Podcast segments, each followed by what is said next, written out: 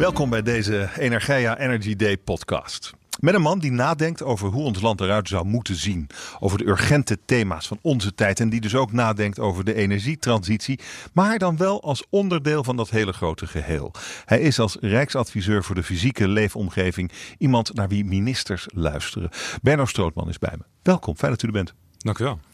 Uh, uit uw toekomstvisie Panorama Nederland. De complexe maatschappelijke opgaven van deze generatie bieden een uitgelezen kans om Nederland rijker, hechter en schoner te maken. Uh, komt uh, van uw hand, van uw college. spreekt een heel mooi optimisme uit. Wat bedoelt u er precies mee? Als we kijken waar we als samenleving nu voor staan, uh, dan zien we dat er uh, heel veel hele grote opgaven zijn. Uh, opgaven zoals uh, de, de transitie in de landbouw, de grote verduurzamingsslag die we in de landbouw moeten maken naar een kringlooplandbouw. De bouw van een miljoen woningen. we moeten energie neutraal worden, duurzame energie gaan produceren. We moeten nog klimaatadaptatie doen. Ehm, er staan, we staan voor, aan de vooravond van hele grote opgave. En Nederland is een klein land. Nederland is een mooi land. En wij zien dat die opgaven nu nog uh, redelijk los van elkaar worden uh, bekeken. En uh, dat mensen proberen om ze los van elkaar op te lossen. En wij zien ook dat ze nog heel vaak worden besproken in termen van moeten. Uh, dus we, moeten nog een miljoen woningen bouwen. We moeten duurzame energie gaan produceren. Uh, en daar zit een soort, uh, zit een soort wanhoop achter vaak. Of angst voor dat het allemaal eigenlijk alleen maar een verslechtering is. We moeten het wel, maar de, nou ja, het, het, het, levert nog niet meteen een voordeel op. En ehm, als je kijkt naar andere perioden in de geschiedenis. Bijvoorbeeld de periode na de Tweede Wereldoorlog. De, de, de wederopbouwperiode. dan zie je dat ehm, enthousiasme en een gezamenlijk verlangen naar een betere toekomst, uh, dat dat in het algemeen betere drijfveren zijn om uh, opgaven aan te pakken dan alleen maar uh, een moeten. Make Holland great again. Ja, zoiets. ja, ja, ehm, ja, en Holland is natuurlijk al redelijk great. Ehm, en we hebben, we hebben een prachtig land. We hebben het goed voor elkaar. prachtige landschappen, goede economie. Ehm, en uh, daarom snap ik ook dat heel veel mensen de opgave waarvoor we nu staan zien als een, uh, nou, toch wel als een echt een, een, lastige klus. En dat is het ook. Maar omdat Nederland uh, ook een klein land is, kun je die opgave niet los van elkaar zien. Je krijgt het gewoon er niet in. Ehm, en het zou ontzettend jammer zijn ook om dat te doen, omdat je dan niet het onderste uit de kan haalt. Dus wat wij bepleiten is om met een optimistische blik te kijken naar alle grote opgaven waarvoor we staan. En ook te verkennen in hoeverre je die opgaven met elkaar kunt verbinden. En er zijn allerlei dwarsverbanden tussen bijvoorbeeld de landbouw en uh, de klimaat, uh, de, de energieopgave. Omdat je de energieopgave die doe je om CO2 te besparen. In de landbouw wordt veel CO2 uitgestoten. Als je kijkt naar de plekken waarop je gaat wonen bijvoorbeeld. Uh, als je gaat wonen op plaatsen waar je alleen met de auto kunt komen, dan stoot je veel CO2 uit. Behalve als je elektrisch rijdt en dat ook die elektriciteit met de zon op gaat wekken. Um, dus er zijn allerlei dwarsverbanden tussen de opgaven. En wij denken dat het heel belangrijk is om die opgaven met elkaar in samenhang te bekijken.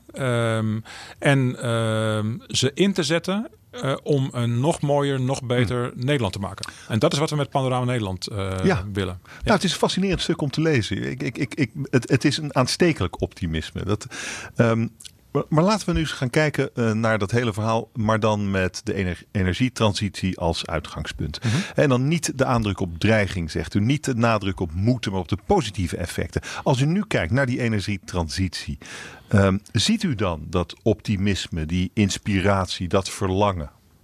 Uh, in het algemeen niet. Nee, in het algemeen uh, wordt het als een enorme bedreiging gezien. En dat begrijp ik ook heel goed. Ehm, en uh, van de opgave waarvoor we staan, uh, is de energietransitie misschien nog wel het lastigst uit te leggen uh, in termen van voordelen. dus we hebben, we hebben natuurlijk met elkaar afgesproken, we hebben met internationaal afgesproken dat we de doelstelling van Parijs gaan halen. En we zijn het ook moreel verplicht. Hè? Als wij als, als een van de rijkste landen ter wereld, als wij dat al niet voor elkaar krijgen, hoe kunnen we het dan verwachten van al die andere landen? Um, dus we hebben, we hebben een opgave en die, die gaan we als land ook vast voor elkaar krijgen. Maar het is nog, de, de effecten daarvan zijn nu nog heel vaak van ja, waar komen dan die zonnepanelen en waar komen dan die windmolens? En ik wil ze in mijn tuin niet hebben. Ehm, en de voordelen zijn uh, dat je ook een veel schonere economie krijgt. Er, er wordt ontzettend geïnvesteerd, dus er kan ook veel werkgelegenheid. Het kan ook een economisch impuls zijn. We kunnen als Nederland ook uh, de kennis die we daarmee opdoen uh, en de vaardigheden daarmee, die kunnen we ook gebruiken om te exporteren.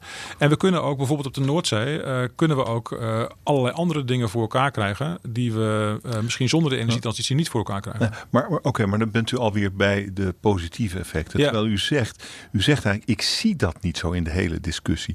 Ja. Uh, ik lees uh, in, in, uh, in het stuk wat we zo even bespraken, Panorama Nederland, eigenlijk veel meer het tegengestelde. Ik zie dat u zich grote zorgen maakt over het gebrek aan de overkoepelende nationale visie op die transitie, die energietransitie. Um, wa waardoor, we, waardoor er precies gebeurt waarvan u zegt, daar zijn mensen bang voor. Die, ja. U noemt het een confetti, geloof ik, van windmolenparken en zonnevelden. Heb ik wel zo genoemd. Ja. Nou, dat is. Um, dus er gebeurt het tegengestelde van wat u zou willen. Ja, hoe, daarom hoe, hoe komt dat? Nou, dat is de reden. Wij zien uh, gebeuren wat er gebeurt. En dat is de reden waarom wij uh, Panorama Nederland hebben gemaakt. Um, de, de, aanleiding voor Panorama Nederland was dat wij uh, zien hoe opgaven nu worden opgepakt. Maar ook uh, dat op dit moment de NOVI in voorbereiding is. De Nationale Omgevingsvisie. Die wordt nu gepresenteerd op dit moment, vanmiddag. En ehm, de Nationale Omgevingsvisie is uh, een visie die gaat over de ruimtelijke ontwikkeling van Nederland. Uh, op, op de schaal van het hele land. Het is niet een rijksvisie, maar een nationale visie. Dat betekent dat het niet alleen van het Rijk is, maar ook van provincies en van gemeenten en van waterschappen. En uh, je ziet dat die, uh, die nationale omgevingsvisie, die, uh, dat is een heel ingewikkeld proces. Uh, maar, maar sorry dat ik u onderbreek, ja? Ik vroeg eigenlijk, waarom is het zo'n bende?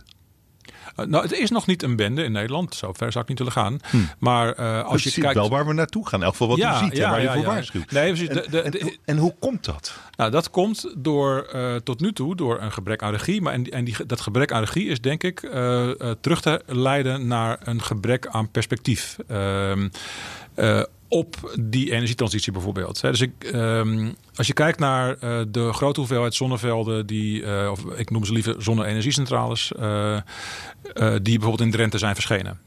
Um, die zijn daar gekomen omdat er een rijkssubsidieregeling is. de SDE Plus heet die, dus de subsidieregeling duurzame energie en dan met een plus erop. Um, en die is, die is erop gericht om tegen zo laag mogelijke kosten zoveel mogelijk duurzame energie te produceren. Die regeling die zorgt ervoor dat, er, dat het heel aantrekkelijk is is voor ontwikkelaars van zonnevelden om uh, die op agrarische grond uh, te leggen. Vervolgens is, het, uh, is iedereen, ook in bestuurlijk Nederland, ervan doordrongen dat we gezamenlijk de doelstelling van Parijs moeten halen. Iedereen is van goede wil, ook bestuurders. En dan voor een boer is het heel aantrekkelijk, hè, want die verdient veel meer met een zonneveld op zijn akker dan met aardappelen of met koeien. Ehm, dus als er aan de tafel van de wethouder een ontwikkelaar staat die graag een zonneveld wil ontwikkelen en een boer die dat graag op zijn land wil. En een wethouder die denkt, ja, maar ik wil graag in mijn gemeente toch ook laten zien dat ik het beste beentje voor heb met deze wereld. Uh, ja, dan, dan ontstaat dat. En, dan wordt het een bende. En uiteindelijk, door al die goede bedoelingen, uh, ja, en door ja. al die goede bedoelingen, als je die bij elkaar optelt, uh, dan, gaat het, dan zou het een bende gaan worden. En dat willen we graag voorkomen. Ja, en lukt dat?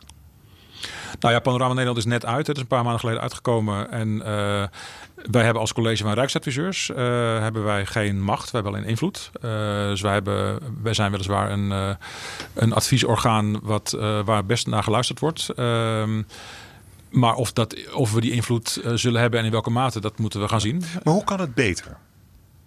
Het kan beter door als overheden ehm, een perspectief zoals Panorama Nederland uh, te maken of ons panorama te omarmen. En uh, de transities die we moeten doormaken uh, niet te zien als dingen die moeten, maar als instrumenten om een mooier, beter Nederland mee te maken. Dus het is een groot verschil of je een opgave ziet als iets wat moet uh, of als een uh, middel om iets anders mee te gaan ja. doen. Ja. Maar het is, het, het, is een omslag in het denken waar u voor pleit. Ja. Uh, maar ik snap ook wel dat, we hebben het ook over opgaves en zo. Opgaves is niet iets wat je voor de lol doet. Dat moet je echt gaan, gaan, gaan ja. uitvoeren met bloed, zweet en tranen. En die kentering in het denken, maar vooral ook in het voelen van wat, wat het betekent. Um, dat is nog niet zo eenvoudig, vermoed ik. Nee, het is niet eenvoudig. Het past ook niet uh, heel erg bij de bestuurscultuur die we in nee. Nederland hebben. Uh, het, gaat, het gaat over uh, de hele lange termijn. Het gaat over renmeesterschap. dat is een belangrijke term in Panorama Nederland. Re renmeesters van landgoederen bijvoorbeeld. die zijn gewend om te investeren in de echt lange termijn. ook al kost het op de korte termijn misschien geld. Maar je weet gewoon dat je op lange termijn daar het beste aan doet. Hè. Dus je investeert altijd in kwaliteit en altijd in de lange termijn duurzaamheid. Uh, besturen, bestuurders van Rijk, provincie, waterschap, gemeente worden gekozen voor vier jaar. En zijn in het algemeen uh, er ook op gericht om in die vier jaar uh, ja, iets te bereiken, iets voor elkaar te krijgen. En dan is het werken aan iets wat op een hele lange termijn succes oplevert, is lastig. En het is ook inhoudelijk heel ingewikkeld. En dat, dus ik begrijp ook best dat het voor, voor, voor heel veel mensen gewoon al ingewikkeld genoeg is om na te denken over waar laten we nou die woningen? Of uh, hoe gaan we nou met al die zonnepanelen om? En als je dan ook nog vraagt om, uh, om dat met elkaar te verbinden, die opgave. Uh, ja, het is, het is wel een puzzel. Ja. Um, maar ja, goed. Uh, u schrijft het op in, in dat panorama Nederland. En dan denk ik, nou, moeten we het doen. Dus staat dit dan ook één op één in die, uh, in die visie op de omgeving, zo, waar u zo even over had, die, die, het, kabinet, die het kabinet presenteert? Ja. Uh, wij hebben het leuke van onze rol als college van Rijksadviseurs is dat wij onafhankelijk zijn. we zijn dus niet in dienst bij de, bij de overheid, niet in dienst bij het Rijk. En we kunnen gevraagd en ongevraagd adviseren over alles wat met ruimtelijke kwaliteit te maken heeft. Um, dus wij waren, wij waren anderhalf jaar geleden ongeveer, uh, raakten wij betrokken bij de voorbereiding van die Nationale Omgevingsvisie. We waren bij een paar workshops. En we dachten, ja, in plaats van mee te vergaderen en mee te sturen in die Novi zelf, kunnen wij beter doen waar wij goed in zijn, namelijk ontwerpen, uh, een visie maken. Uh, en dat hebben we wel gedaan in nauwe samenspraak met, met de ministeries. Maar wel, het is wel ons verhaal. En we hebben de inhoud, hebben we geen concessies aan gedaan. We hebben wel de timing en de planning, die hebben we ook op elkaar afgestemd. zodat ook ons stuk ook in, de, ook in de conceptfases al heeft kunnen voeden, de Novi. Dus we hebben ook al bij een halverwege bij een concert hebben we het aan de minister gepresenteerd, aan minister Ollongren. interessante gesprekken, die is er heel blij mee. Dus wij, wij kunnen in onze onafhankelijke rol kunnen wij dingen maken uh, die, uh, die het Rijk uh, nu niet voor elkaar krijgt. Maar, dus wij, gaan, wij gaan verder, we kunnen scherper zijn, preciezer zijn dan het Rijk op dit moment kan gaan. Maar, maar ziet u voldoende terug in, in die visie op de omgeving? Ik heb hem, hij wordt vandaag gepresenteerd, dus ik heb deze nog niet gelezen. Ik heb hem, natuurlijk heeft u hem gelezen. Nee, ik heb deze nog niet gelezen. Nee, nee echt niet. U liet de concepten wel aan hun lezen en u kreeg hun Nee, we hebben wel eerdere concepten gelezen. Nee, okay. eerdere concepten gelezen, maar wat er vandaag gepresenteerd wordt, dat heb ik nog niet gelezen. Oh. Um, hmm. Nee, op hoofdlijnen. Dus wij hebben, hmm. wij hebben invloed gehad. Uh, en het is, uh, maar het is niet zo in detail als dat wij zelf gaan. En het gaat ook niet zo ver als wij zelf gaan en zouden willen gaan. Hoe ver moet het gaan? Ja, ik denk heel ver. Uh, ik denk dat, en ik denk ook dat het Rijk veel meer nog de regie zou kunnen nemen dan nu gebeurt. Oké, hoe zou dat er in de praktijk uitzien? Als ze dat morgen zouden gaan doen, het Rijk, het kabinet, wat zou er dan gebeuren? Moet er gebeuren? Dat betekent dat het Rijk in nauwe samenspraak met de provincies, eh, de, uh, de waterschappen en de gemeenten uh, een koers gaat uitzetten en de, de leiding ook neemt in het uitzetten van een koers voor de toekomst van Nederland. Uh, waarbij al die opgaven worden ingezet als instrumenten om die toekomst te bereiken. En dat betekent dat het Rijk uh, kijk, als je nu kijkt hoe het gaat met de energietransitie, uh, dan uh, heeft het Rijk op dit moment gevraagd uh, aan 30 regio's in Nederland om met voorstellen te komen over hoe zij in hun regio aan die doelstellingen voor in nog 2030, hoe, ze, hoe ze die doelstellingen willen halen. Nog niet voor 2050. Het gaat over een relatief best een groot stuk. Een kwart ongeveer van de totale opgave, maar zeker niet de hele opgave. Dus het Rijk uh, wacht af uh, waar de regio's mee komen. Uh, en gaat dan kijken wat levert dat samen op. Ehm, mijn verwachting is dat als je dat bij elkaar op gaat tellen, dat je de doelstellingen nog niet haalt. Maar dat zullen we gaan zien. dat die, als die ressen de eerste concept, als de conceptstrategieën, de conceptressen binnenkomen, dan zullen we zien of dat vermoeden bewaarheid wordt.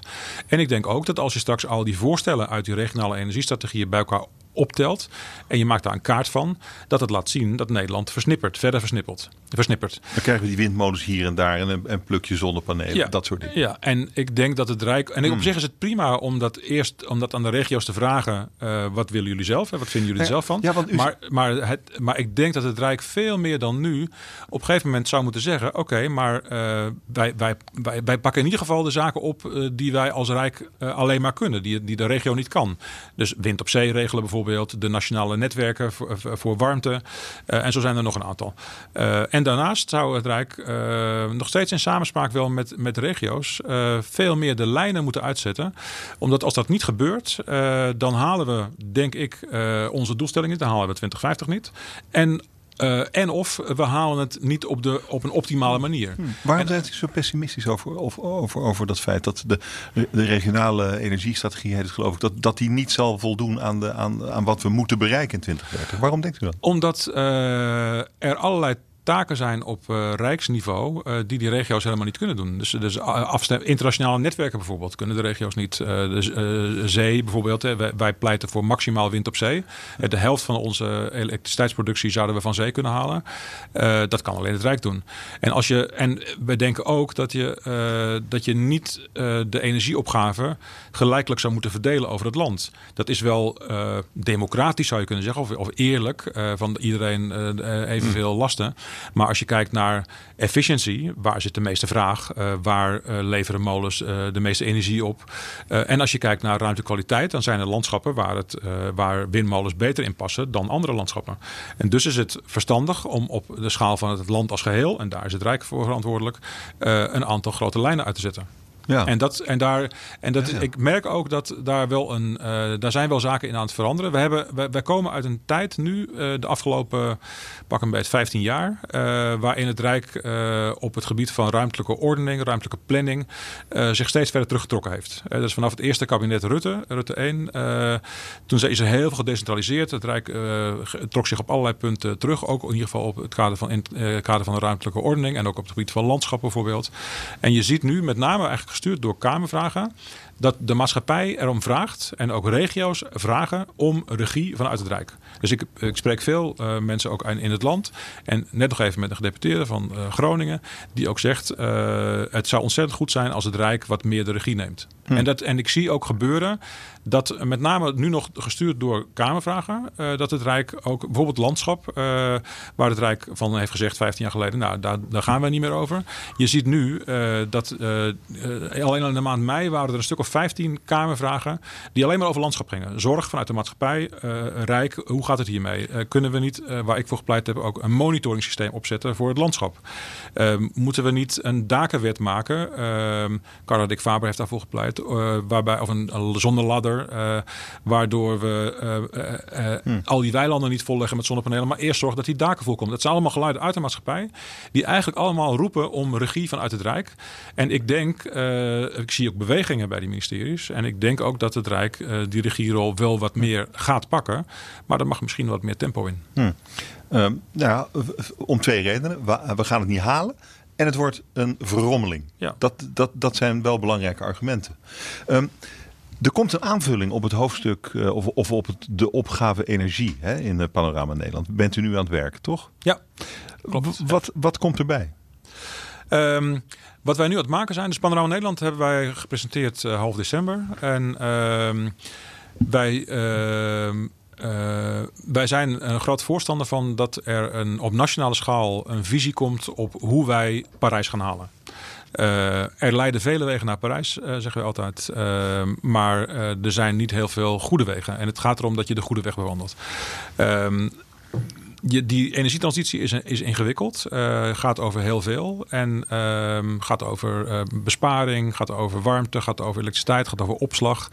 eh, gaat over ehm, eh, molens en zonnepanelen, maar gaat ook over waterstof en gaat over aardgas en over biomassa. En wij denken dat het heel goed is dat er een koers wordt uitgezet over hoe wij het beste die doelstelling van Parijs kunnen gaan halen in Nederland. Ervan uitgaande dat we dat zo efficiënt en zo slim mogelijk doen. Dus op een, heel, eigenlijk een hele zakelijke manier geredeneerd. het moet gewoon slim, het moet efficiënt, we moeten bestaande dingen zo goed mogelijk gebruiken. En het moet leiden tot een optimale ruimtekwaliteit van Nederland. En hoe, hoe gaan we dat doen? Kun je een paar praktische voorbeelden geven? Ja, dat, dat gaan we doen ehm, door Ehm, eh, in ieder geval eh, de energievraag te beperken. Uh, zoveel mogelijk. En dat doen we door te besparen. Isoleren, vraagreductie. Hè. Alles wat je. Er zitten in er zitten allerlei conversieverliezen. Dus elke petajoule die je, die je bespaart, daarvoor hoef je de drie niet op te wekken. Hè. Dus het zijn door al die verliezen. dus besparen is ontzettend lonend. Wat je kunt besparen, moet je doen. daar, daar zouden nog meer programma's voor kunnen komen, denken wij. Vervolgens is het heel erg van belang om de, uh, die elektriciteitsvraag uh, om die zo klein mogelijk te maken door uh, warmtenetten te gaan ontwikkelen. Uh, als je namelijk uh, kijkt, ook al, ook al lukt het om de vraag uh, naar elektriciteit terug te laten lopen door goed te isoleren en allerlei besparingsmaatregelen te hebben, dan nog hebben we in Nederland een enorme taak in, de, in termen van windmolens en zonnepanelen om die, die elektriciteit duurzaam te gaan opwekken.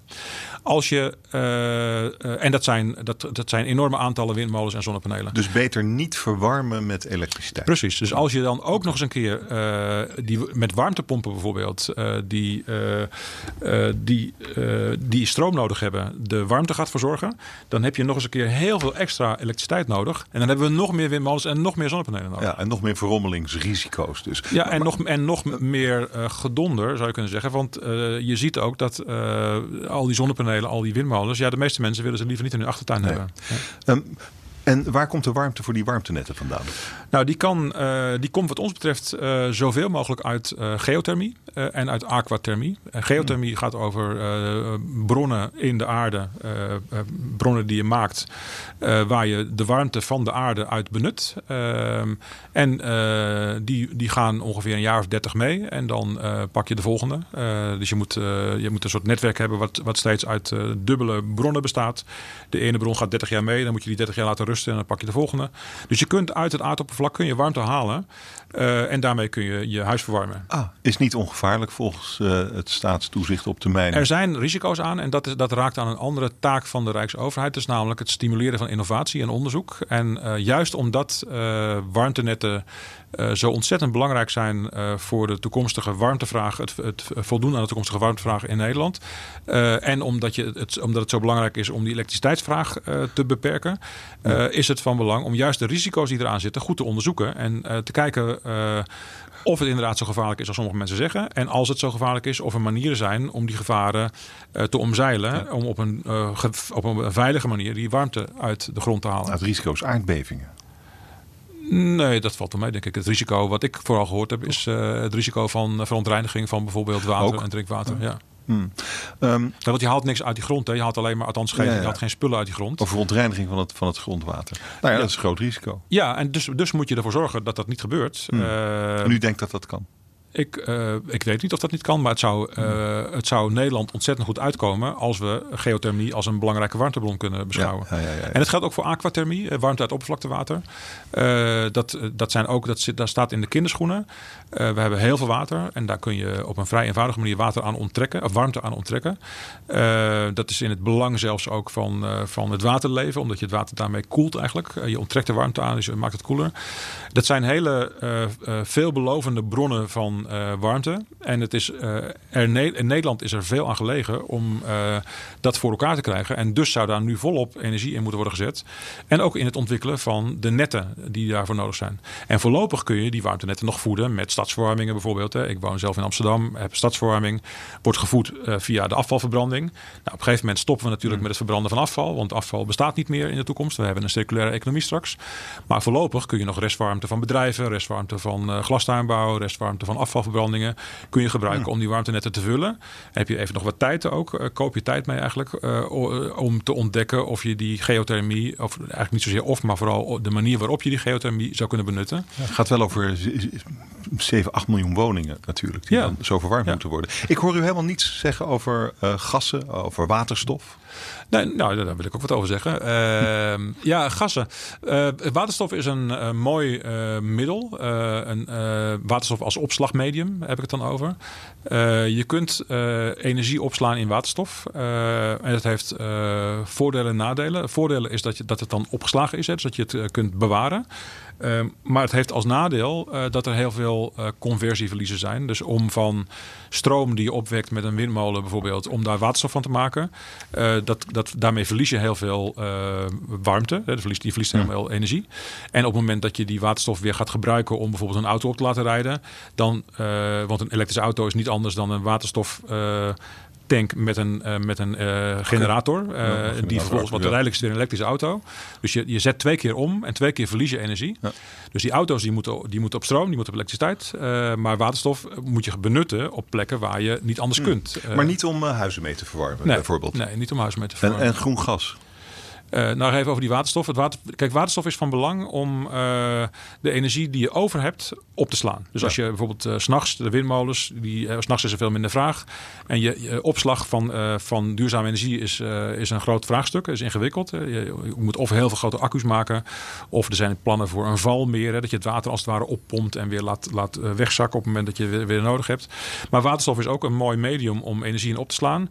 Alleen, dat moet je alleen maar doen met energie die je over hebt. En je moet die waterstof waterstof dan ook alleen maar benutten voor, uh, op plekken waar je die elektriciteit uit accu's niet kunt gebruiken. Bijvoorbeeld uh, uh, in, de, in de luchtvaart wellicht. bijvoorbeeld als je hoge temperaturen nodig hebt in, in, in de industrie. En ook daarvoor zou aardgas voorlopig kunnen worden gebruikt. Alleen voor hoge temperaturen. Ehm, maar de lage temperatuurwarmte, ja, die moet je daar niet, niet hmm. uit waterstof gaan halen. Want dan, dan zetten we het hele land vol met windmolens. En groen gas? Ja, groen gas kan. Als we biomassa, als we het hebben over uh, snoeiafval uit bossen bijvoorbeeld, dat kun je vergisten en daar kun je. Maar dat is dat kleinigheidje. Is, ja, dat is een kleinigheidje. Ja. En, en de hmm. biomassa, we moeten uh, niet op grote schaal biomassa gaan, gaan uh, verstoken. Want die biomassa die hebben we juist nodig voor de biobased economy. Ehm, dat betekent dat we ze als, als grondstof gebruiken voor ja. waar we nu nog de olie en de, en de aardgas en zo voor gebruiken. De hele petrochemie moet een biochemie gaan worden. En dat betekent dat we biomassa zullen moeten gaan produceren of moeten gaan gebruiken als grondstof voor de, de, de, de chemische industrie. En dan moet je het niet gaan verbranden. Verbranden is eigenlijk het laatste wat je moet doen, dan, dan is het weg. Het, eh, het, het, het, uh, u zei het al eerder in, uh, in ons gesprek, de Noordzee zal een belangrijke bron van energie worden. Ja. Voor wind, ook voor zon? Zou kunnen. Is nog ingewikkeld, omdat het. Uh, het gebeurt al wel. Uh, in Japan zijn voorbeelden van, uh, zonne, van drijvende zonnepanelen. Uh, ze hebben uh, als nadeel dat ze vrij duur zijn, omdat ze tegen al die golfslag mm. en zo moeten kunnen. Ehm, maar het zou wel kunnen. En er zijn ook nog allerlei ecologische onderzoeken gaande om te kijken of wat voor effect dat heeft op, op het leven in zee. Zeker als je met grote oppervlakte gaat werken. Vogels, er komt minder licht op de zeebodem. Of ook, het gaat ook voor het IJsselmeer bijvoorbeeld. Ehm, als je daar grote oppervlakte zonnepanelen gaat neerleggen, dan, ja. ja dan heeft dat effect. Dus u ziet meer in wind? Op zee zeker, ja. Wind. En hoeveel wind moet er dan van zee komen? Ik denk heel erg veel. Ja, wij hebben uitgerekend, uh, want we zijn uh, met onze, wij, wij zijn nu een samenhangende energiestrategie voor Nederland aan het maken. Dat is waar je net op doelde. Mm -hmm. uh, die komt eh, na de zomer uit, waarschijnlijk eind september, denken we. Ehm, en we zijn daarmee flink aan het rekenen. We hebben allerlei experts om ons heen verzameld die daarmee aan het rekenen zijn ook. En wij denken dat je minstens de helft van de elektriciteitsproductie van de zee moet halen.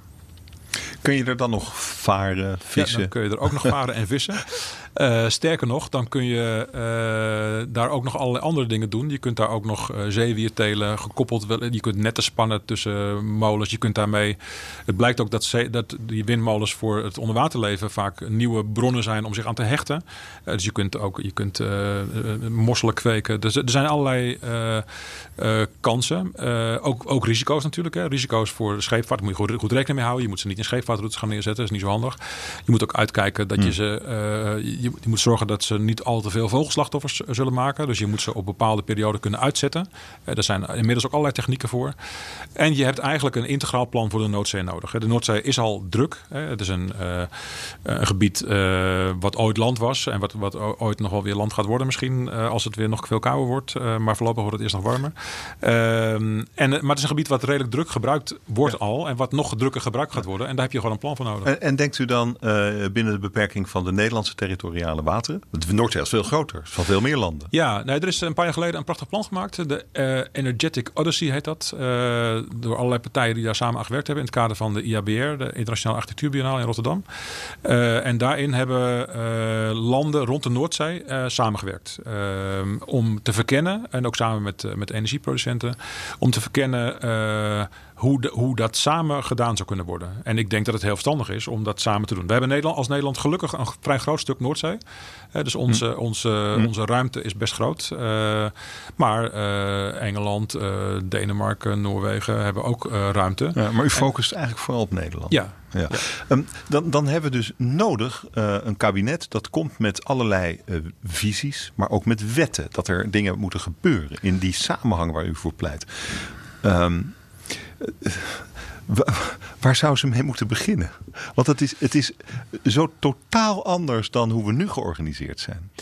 Ja, ik denk dat uh, er zou moeten worden begonnen met een dakenwet. Daar pleiten we al een tijdje voor. En een dakenwet, daarmee bedoelen we dat. Uh, wat veel mensen nu ook. Uh, dat blijkt ook weer uit die Kamervragen die er zijn. Waar veel mensen zich nu zorgen over maken.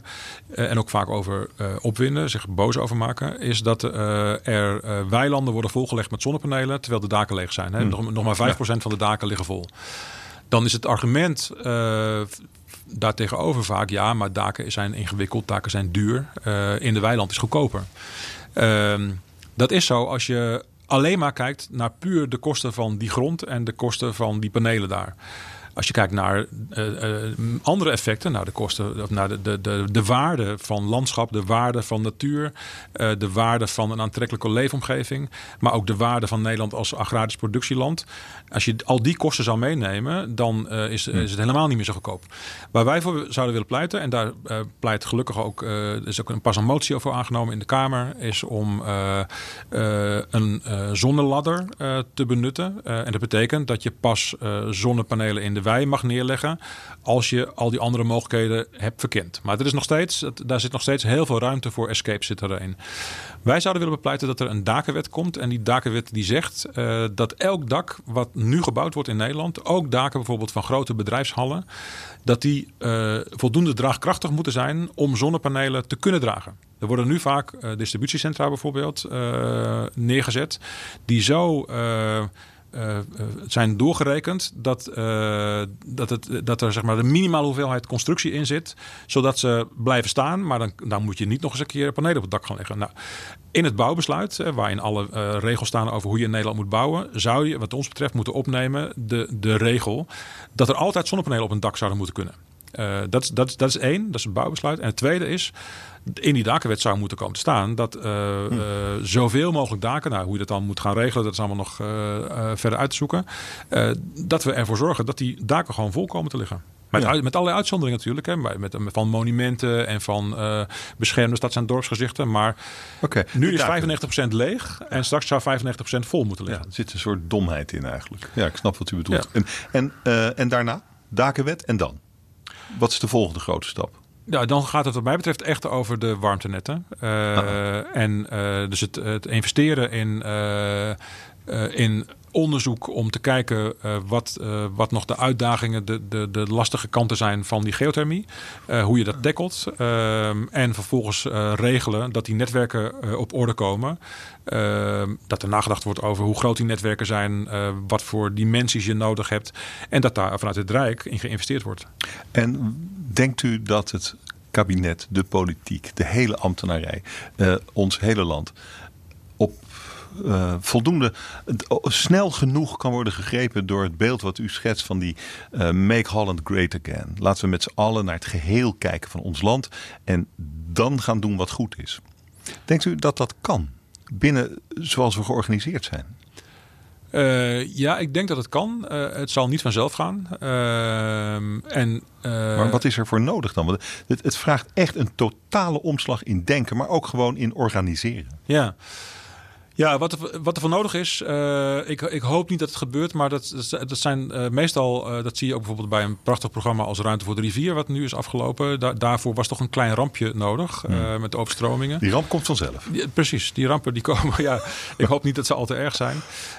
Um, en ik denk dat je, en ik hoop dat het, dat het dan nog op tijd is, dat, dat je ziet dat de samenleving nu al zich zorgen maakt over de manier waarop bijvoorbeeld die energietransitie gestalte krijgt er wordt gevraagd om regie. En ik denk dat de enige manier waarop wij al die grote opgaven waarvoor we staan, uh, de enige manier waarop we die echt voor elkaar krijgen binnen de tijd die we hebben, is om het in samenhang met elkaar op te pakken. Anders gaan we het gewoon niet redden. En ik denk dat, uh, dat er ook zoveel maatschappelijke weerstand zal ontstaan als we het niet in samenhang gaan oppakken, uh, dat op een gegeven moment nou, onze bestuurders wel zullen moeten. Alleen de vraag is, eh, wanneer is dat? Is dat al volgend jaar, uh, wat mijn voorkeur zou zijn? Of is dat pas over 10 jaar of 15 jaar als we zien dat het aan alle kanten gewoon spaak loopt? Nou, ik hoop dat, het, dat dat niet nodig is en dat het eerder gaat gebeuren. Dank u wel voor dit gesprek.